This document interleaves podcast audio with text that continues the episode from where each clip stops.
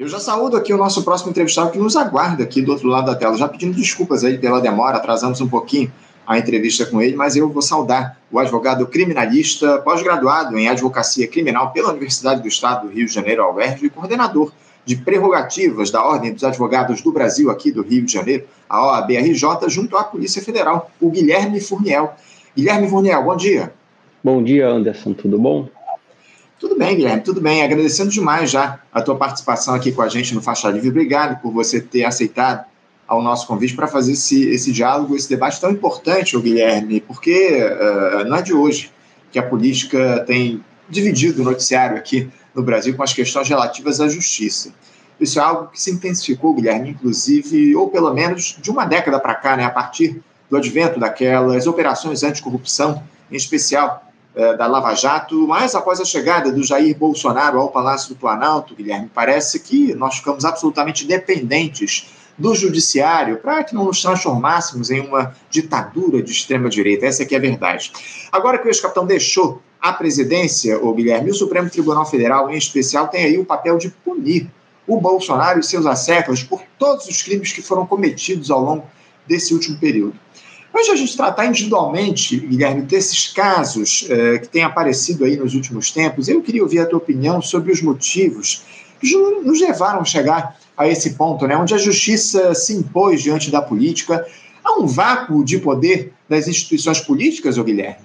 Então, Anderson, eu acho que esse panorama judiciário, do poder judiciário, ele não é de hoje. Eu entendo que é um processo de algum tempo, certo? Eu acho que, enfim, vamos conversar também sobre o juiz de garantia, e eu falarei sobre essa questão do poder judiciário se confundindo até um pouco como legislador, esse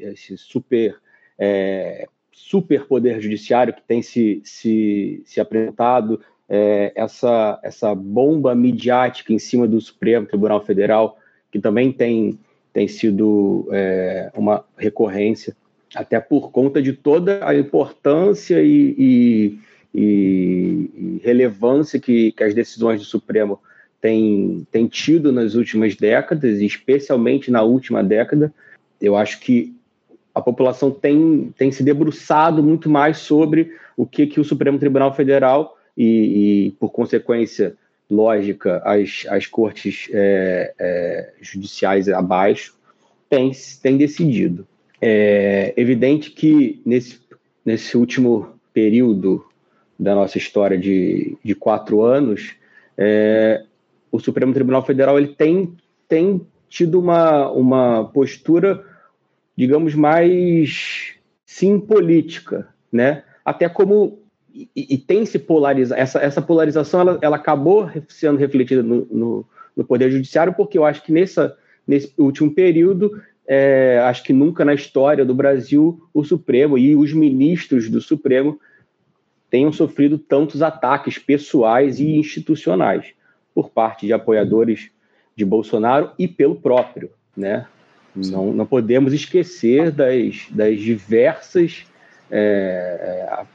afirmativas e até de forma bastante aguda, insuflando parte da população contra decisões e contra ministros do Supremo, né? Então, acho que faz parte dessa contra-reação, né, uma postura um pouco mais ativa dos ministros, um pouco mais, e sim, talvez até podemos discutir se desvirtuando ou não o papel constitucional do Supremo, mas um pouco mais política também, né? E não podemos esquecer que o Supremo Tribunal Federal é a corte constitucional que zela pela garantia da Constituição, faz o controle constitucional das leis que são aprovadas, de condutas, enfim, que são praticadas.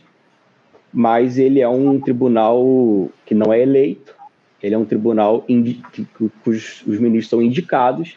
Então, esse fator, ele sempre gera na população, em especial, um certo ar de não desconfiança, mas de partidarismo, talvez, né? De determinado ministro está tomando determinada decisão por conta da sua indicação.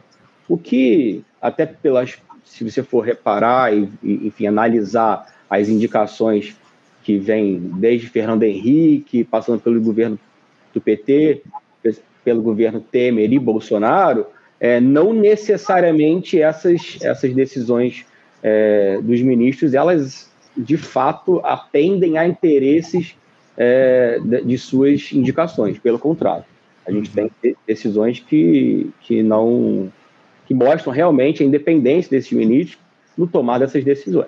O Guilherme, eu queria passar aqui já a nossa pauta para tratar desses temas aí candentes que a gente tem observado ao longo dos últimos dias e de todo aquele turbilhão de informações, depoimentos e provas, Guilherme, que foram surgindo ao longo da semana a respeito daquela tentativa de golpismo que se levantou sobre o país. Um dos últimos episódios que a gente teve foi a prisão, na última sexta-feira, daqueles 7 integrantes da alta cúpula da Polícia Militar lá do Distrito Federal, a partir de uma operação deflagrada pela PF, Polícia Federal, e pela Procuradoria-Geral da República, enfim, suspeitos aí de se omitirem no planejamento e execução da operação preparada para acompanhar os manifestantes que invadiram as sedes dos 3 poderes lá em Brasília, esses membros aí da Polícia Militar lá do Distrito Federal. Além dessas 7 prisões preventivas, Guilherme, foram cumpridos 5 mandatos de busca e apreensão.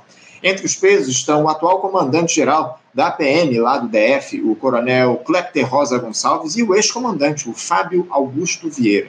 Na denúncia apresentada pelo Ministério Público Federal, em mensagens obtidas pelos investigadores, 2 oficiais responsáveis pelo efetivo no dia da invasão aos prédios públicos admitiam que iriam barrar a atuação das forças federais.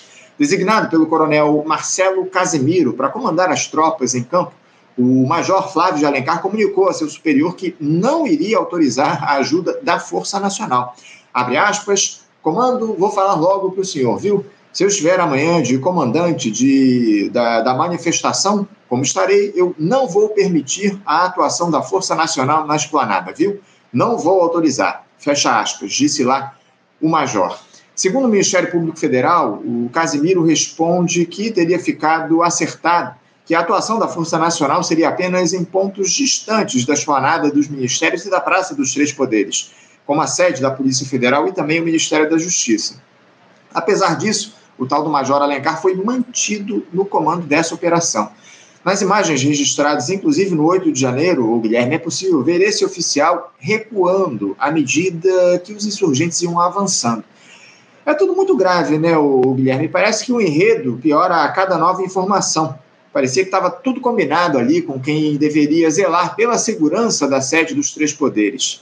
Eu queria uma avaliação sua, Guilherme, para essas prisões desses PMs lá do Distrito Federal, a suposta atuação criminosa deles e também sobre a situação do governador lá do DF, né, o Guilherme Ibaneis Rocha, ele que havia sido afastado por 90 dias do cargo pelo Supremo Tribunal Federal após todo aquele episódio lá do 8 de janeiro e retornou ao posto e agora, após essa operação que prendeu membros da alta cúpula da polícia que ele comanda, ou que ele comandava, enfim. Não deve haver uma responsabilização do próprio Ibaneis diante de tudo isso, Guilherme? Como é que você vê esse quadro aí das prisões dos policiais lá da PM do Distrito Federal, Guilherme? Então, o quadro que se desenha, enfim, cada vez mais provas e elementos que vão aparecendo, mostram realmente um enredo sombrio nessa lamentável passagem da nossa história recente, né? De fato, ao que tudo indica, e aí eu faço isso, Anderson, com certo cuidado, porque, ainda mais na minha posição de advogado criminal, né, a gente sabe que eu preciso fazer essa observação, do cuidado com manifestações em fase de investigação, em fase pretéritas a uma condenação, né? Eu preciso fazer essa observação, especialmente porque estamos falando de prisões preventivas, e por mais que isso já tenha ocorrido em janeiro, a gente, pelo andar da carruagem, ainda está numa fase de apuração especialmente nessa parte política da situação. Os terroristas que foram presos, os invasores que foram presos e enfim, já estão até em fase de instrução pelo Supremo Tribunal Federal dos processos. Mas a minha avaliação é que, de fato, o cenário que se desenhou foi de uma omissão dolosa, como poderíamos dizer, porque, ao que tudo indica, foi uma opção realmente bem definida, né, bem planejada, estruturada, e que é muito pouco provável que possa colocar na conta do acaso. Férias antecipadas do secretário que viaja para os Estados Unidos um dia antes, enfim, são coincidências que são difíceis de se acreditar, né? E as provas vão mostrando exatamente que era que se tratava de uma participação de diversas esferas da cúpula da segurança pública do Distrito Federal. Inclusive trocas de mensagens, né, o Guilherme, entre membros, já entre oficiais da PM, do DF, em si, enfim, muita coisa tem surgido ao longo desses últimos dias a partir da investigação da Polícia Federal. E em relação ao governador Ibaneis Rocha, o Guilherme, como é que fica a situação dele caso seja comprovada a ocorrência de crimes aí desses policiais militares em todo esse quadro, onde eles, de uma forma ou de outra, acabaram coadunando com o golpismo aqui no nosso país? Como é que fica a situação do próprio Ibaneis Rocha lá no Distrito Federal? A situação de um governante eleito, ela sempre, até, enfim, por questões óbvias, ela tem um tratamento pelo Poder Judiciário mais cauteloso, né? Justamente porque quem está na posição de comando, você provar que a pessoa que está na posição de comando ela teve uma participação direta na situação, se torna um pouco mais difícil do que simplesmente quem estava ali na execução da questão, na execução do plano, enfim. Então, eu entendo que é uma situação mais delicada por se tratar de alguém numa posição de comando máximo do Distrito Federal, não, justamente por conta dessa produção de prova, por conta dessa vinculação, porque a vinculação não pode ser obrigatória entre o cargo e a conduta, né? Você tem que comprovar que aquela pessoa ela participou de alguma forma, que aquele governante teve uma participação direta, uma influência direta naquela situação. É óbvio que nós estamos falando de possível participação comprovada do secretário de segurança da alta e baixa, média e baixa cúpula da Polícia Militar Federal, que está sob a guarda do governo estadual, no caso do Distrito Federal. Uhum. Então, assim, enquanto comandante máximo da Polícia Militar, tendo uma participação de um secretário de segurança pública, né, você consegue aproximar mais essa vinculação, mas ela precisa ser provada. Até porque, né, a gente, enfim, fala do Rio de Janeiro, que foi o estado no Brasil com mais repercussão jurídico-criminal sobre os governadores e ex-governadores. Então, a gente tem que ver isso com não certa cautela, mas uhum. Enfim, de forma, digamos, honesta. Até porque uma decisão política, meramente política tomada agora, ela pode ter um reflexo negativo se for feita de forma assodada para Sim. frente, né? Então, isso tem que ser feito com cuidado, até para que seja de fato apurado e punido à altura. Essa análise tem de ser feita de maneira parcimoniosa, acima de tudo, para garantir os direitos dessas pessoas que estão sendo acusadas, investigadas, enfim, muito bem colocado. Guilherme, eu queria mudar um pouco de assunto mais uma vez e falar agora sobre essa polêmica das joias aí do Bolsonaro, né? O o ex-capitão teria determinado a venda daquelas joias que foram roubadas, a grande verdade é essa, roubadas por ele do acervo da presidência da República pelo coronel Mauro Cid. Numa entrevista à revista Veja, o Guilherme, o advogado do militar, o César Bittencourt, teria dito que o Mauro Cid seguiu ordens e vendeu essas joias, no plural, nos Estados Unidos. Ele falou em joias nessa entrevista à Veja, que foi divulgada na última sexta-feira, ou na quinta-feira, para ser mais exato. Um dia depois ele recuou nesse discurso, Guilherme, dizendo que se referia apenas ao relógio Rolex. O defensor admitiu que, nesse meio tempo, entre uma entrevista e outra, ele teria recebido um telefonema do advogado do Jair Bolsonaro. Ontem, uma entrevista divulgada pelo jornal Estado de São Paulo, Estadão, o César Bittencourt afirmou que dará 30 versões e que pode dizer o que quiser. A suspeita é que, após essas declarações de que as defesas do Mauro Cid e do Jair Bolsonaro, Guilherme, estariam atuando em conjunto. Eu queria te ouvir sobre essa polêmica, Guilherme, se te causou estranheza essas declarações dúbias, digamos assim, do advogado do Mauro Cid, e também se ele pode, como argumentou, dar diversas versões para o mesmo episódio. Ele tem esse direito para defender o seu cliente, Guilherme? Então, Anderson, é até curiosa essa situação, tá? A gente está falando ficou conhecido como advogado do Mauro Cid, mas estamos falando de um dos maiores doutrinadores do direito penal do Brasil, César Roberto Bittencourt, né? E também é uma situação peculiar do advogado falar pelo cliente nessas circunstâncias quase como de um depoimento, né? A gente tem, enfim, uma prática muito comum na advocacia que o advogado fala nos autos, né? O advogado fala no processo, né?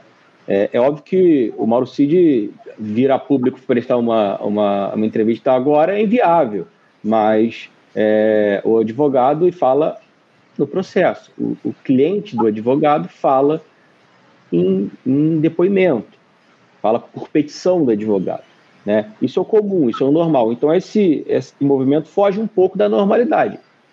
Isso é algo, enfim, notório e que se fala no meio, porque isso de fato foge da realidade. Portanto, te respondendo se ele pode prestar mais de uma versão, ele está no exercício da defesa dele, é uma defesa, um exercício de defesa livre, ele não está prestando compromisso com a verdade, nem com versões, né? Isso faz parte da estratégia de defesa dele, que também não posso me meter, porém, posso dizer que sim, ele diz pelo cliente dele, mas ele não presta um compromisso ali, ele não está, se ele está mentindo, falando a verdade, mudando de versão, se isso faz parte de uma estratégia maior ou mais individualizada, isso faz muito da estratégia de defesa dele, né? Portanto, de fato são versões contraditórias a princípio, mas quem sou eu para julgar a estratégia de defesa de um advogado criminalista, ainda mais do calibre do Bittencourt? Mas que de fato e acho que a gente pode falar um pouco sobre as condutas, né, em si, que se somam às descobertas e falas da CPMI do 8 de janeiro, mas que tem uma gravidade, ao ver, bastante elevada, porque a gente está falando aqui ao ver da defesa, especialmente de Jair, Bolsonaro e Michel, de itens personalíssimos na casa de milhões. O Fantástico ontem apresentou uma matéria bem robusta com relação à perícia criminal feita nas joias e nos relógios, e a gente está falando de itens de milhões de reais, né? E isso tudo com base em mudanças administrativas. Eu acho que é bom lembrar, né, que em 2016 o TCU ele emite uma portaria que deixa muito claro que são itens personalíssimos, que seriam itens de consumo imediato, como bebidas, alimentos, itens de vestuário. Tem um exemplo clássico, que é aquele casaco que o Evo Morales deu ao Lula, que ele usa. Então, isso é o item personalíssimo. O TCU, tranquilamente, decidia assim, e em 2016 tem uma portaria assim, tanto é que Lula e Dilma tiveram que integrar ao acervo presidencial todos os presentes recebidos. Em 2018, uma portaria já do Michel Temer, ela mantém todos esses itens personalíssimos que já eram previstos, só que inclui joias, semijoias e bijuterias. Isso. Portaria essa que em 2021 o próprio Bolsonaro revoga. Uhum. Né? Então, ele, até naquela entrevista que ele deu ali, bem improvisada, tomando um café agora, recente, numa tenda, ele diz que se escora nessa revogação da portaria que ele próprio deu, e que seria um vácuo ali de se pode ou não pode, né? Então, mas assim, me parece muito óbvio que um Rolex cravejado de diamante, um Patek Philippe, que não se sabe aonde está, porque esse não voltou pro acervo, e joias na casa de 4 milhões de reais, coisas assim, muito exacerbadas, não se enquadram na categoria de itens personalíssimos. Evidente, está muito claro aí que havia um interesse único e exclusivamente de enriquecimento ilícito do Bolsonaro. Como você muito bem colocou, ele mesmo revogou aquela portaria lá no ano de 2021, portaria que foi estabelecida durante a gestão do Michel Temer a respeito do que é ou não item personalíssimo, enfim, joias, bijuterias, semijoias. Guilherme, eu teria outros assuntos aqui para tratar, mas eu sou refém aqui do relógio, meu tempo está se esgotando, já se esgotou na verdade, mas eu ainda queria trazer o último assunto aqui para finalizar o nosso papo, que é essa discussão que já se dá há algum tempo lá no Supremo Tribunal Federal, a partir do pacote anticrime, né, aprovado pelo Congresso, o que diz respeito ao juiz de garantias, né? A Corte formou maioria de votos na última quinta-feira para tornar obrigatória a implementação da figura do juiz das garantias pelas instâncias inferiores da Justiça. Após 9 sessões, o julgamento voltou a ser paralisado após o voto do ministro Edson Fachin, que consolidou o placar de 6-1 para obrigar a adoção desse mecanismo. A análise deve ser retomada esta semana. Essa figura, Guilherme, é representada por um magistrado que acompanha e verifica a legalidade das medidas tomadas pela polícia e pelo Ministério Público ao longo das investigações, e acabou ganhando relevância a partir dos abusos cometidos pela Operação Lava Jato. Embora tenham definido que a adoção desse mecanismo será obrigatória, Guilherme, os ministros ainda discutem aí uma espécie de prazo de transição para implementar esse mecanismo em todo o país. Nos votos foram propostos 12, 18 e 36 meses para a adoção desse instrumento. Te agrada, Guilherme, a adoção do juiz das garantias? É um instrumento importante aí para garantir a lisura na análise dos processos. Como é que você vê essa aprovação lá pelo Supremo Tribunal Federal? Anderson, esse assunto é relevante, muito relevante na construção de um processo penal democrático e verdadeiramente acusatório. Tá? Esse tema é o mais relevante tema da semana. Por mais que tenhamos tido essa avalanche política, mas esse tema é muito relevante, porque isso vai trazer resultados por décadas. Tá? O juiz de garantias, ele é a expressão mais concreta que o legislador conseguiu em busca de um caminho de refundação do processo penal acusatório, de fato acusatório, e não inquisitorial. Porque ele é a forma mais segura e honesta de garantir um julgamento de fato imparcial. E o Alexandre de Moraes, ele citou uma passagem de que não podemos falar de que os juízes são imparciais, isso é uma coisa muito pontual.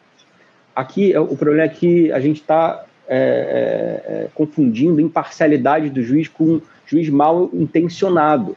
Uhum. Né? O que o juiz de garantias, e aí eu cito professor Grandinetti, professor Jacinto Miranda, o que a gente está falando aqui é de conhecimento, primeiro contato do juiz com a prova, é uma questão de cognição daquele juiz. A imparcialidade, ela deriva de uma mácula cognitiva do juiz que vai julgar e já teve contato com toda a prova produzida em investigação preliminar.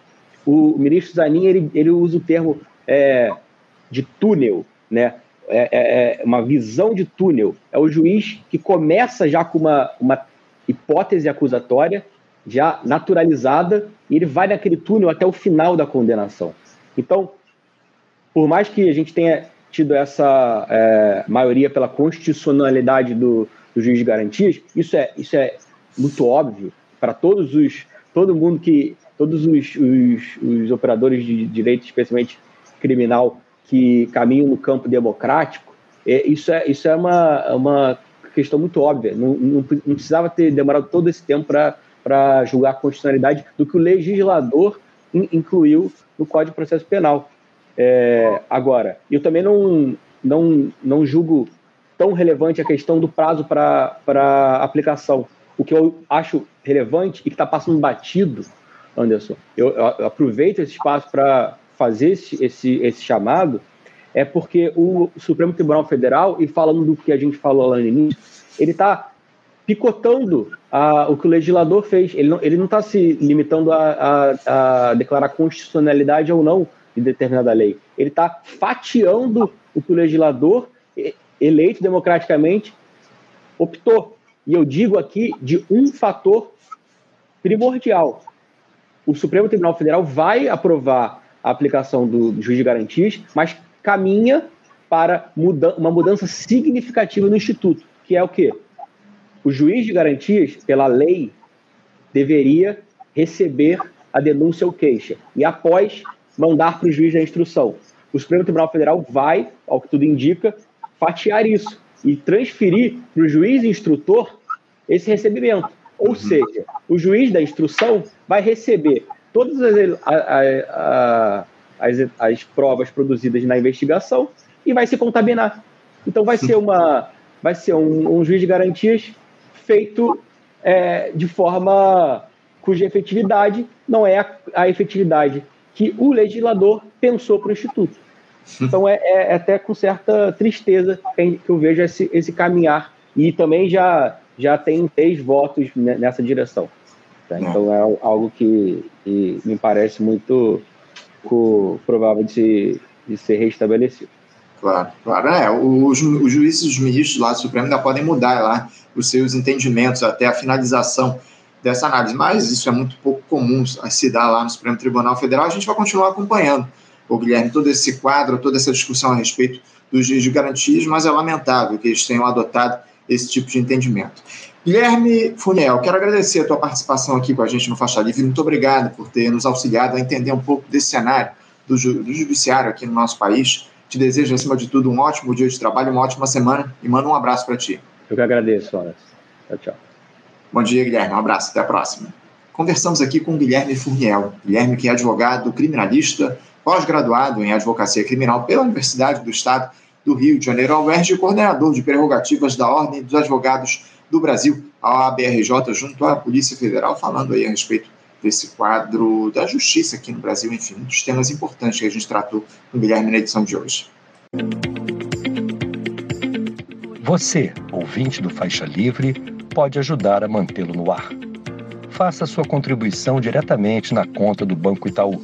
Agência 6157, conta corrente 99360, dígito 8. Esta conta encontra-se em nome do Sindicato dos Professores do Município do Rio de Janeiro e região, o SimproRio, uma das nossas entidades patrocinadoras, mas seus recursos são destinados exclusivamente para o financiamento do nosso programa. Você pode fazer sua doação de qualquer valor, utilizando também a nossa chave Pix, que é ouvinte@programafaixalivre.com.br. Sua contribuição é fundamental para a manutenção desta trincheira progressista no ar.